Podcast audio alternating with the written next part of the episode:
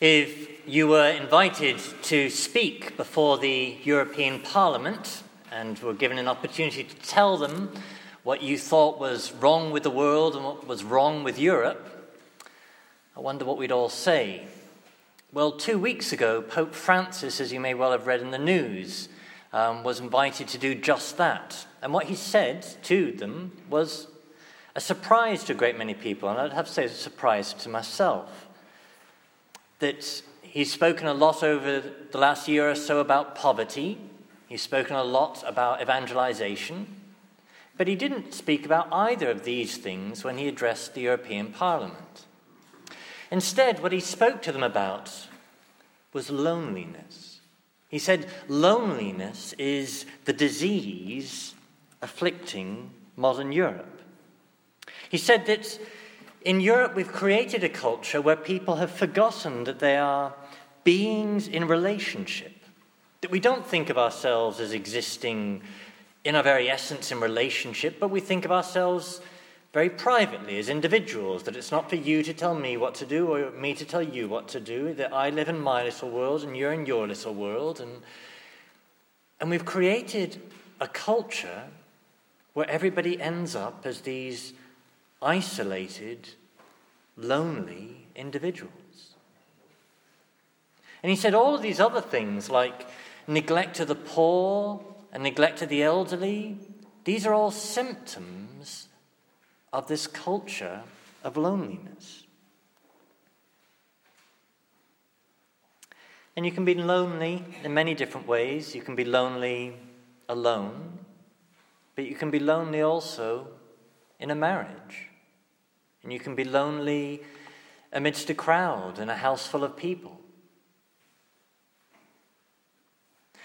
But this loneliness he talks about, he attributes it to something even deeper, to the fact that Europe has, by and large, forgotten God. That we've forgotten the one in whose image we are all made. And so it's hardly surprising that we've forgotten that deeper identity that means each one of us has this thing in common that we are all made in the image of the same one Lord, that that same one Lord calls each of us to relate to Him as children of the same family, calls us to be part of that same spiritual family, the church. That we are beings in relationship, as he puts it. And the problem is that we just don't see it anymore.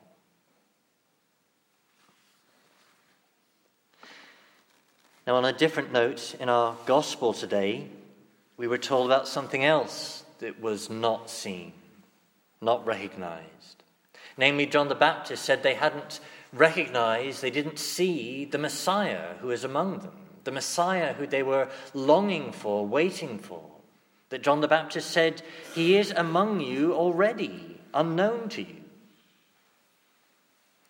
Now, the church gives us this text for this third Sunday of Advent, gives it to us as a reason for us to rejoice, as we heard also in our entrance antiphon in our second reading. Rejoice because even while we're waiting for Christmas, even while we're waiting for this coming of the Lord, he is already present, He's already among us. And Holy Mother Church knows that the preparations for Christmas can be an ordeal in themselves. And so, to help lift us in the midst of that preparation, she reminds us of this reason to rejoice that the Lord is already with us. So let me draw this to a conclusion by tying those two thoughts together. That we've got just two weeks left before Christmas. Well, how am I going to live that time? Well, I could live it in a lonely, isolated state, that even in the midst of people, even in the midst of Christmas busyness, I could be alone in loneliness. Or I can recall the presence of the Lord. I can recall that every Christmas card I write, is being written to somebody made in the same in the image of the same Lord that I am in his image. I can recall that every present that I buy is for a person that God wants to relate to as their spiritual father. And I can even remind myself as I'm out shopping and maybe tempted to push past or rush past people that those very people, they're not obstacles to my existence, that I am in relationship with them and that they are called to be part of this same spiritual family that I claim to belong to. Well, if I do remember all that, then I will have less of that sense of loneliness that the Pope speaks of, and I will cause less of that loneliness in others. And I will rejoice in the presence of the one who stands among you, unknown to you.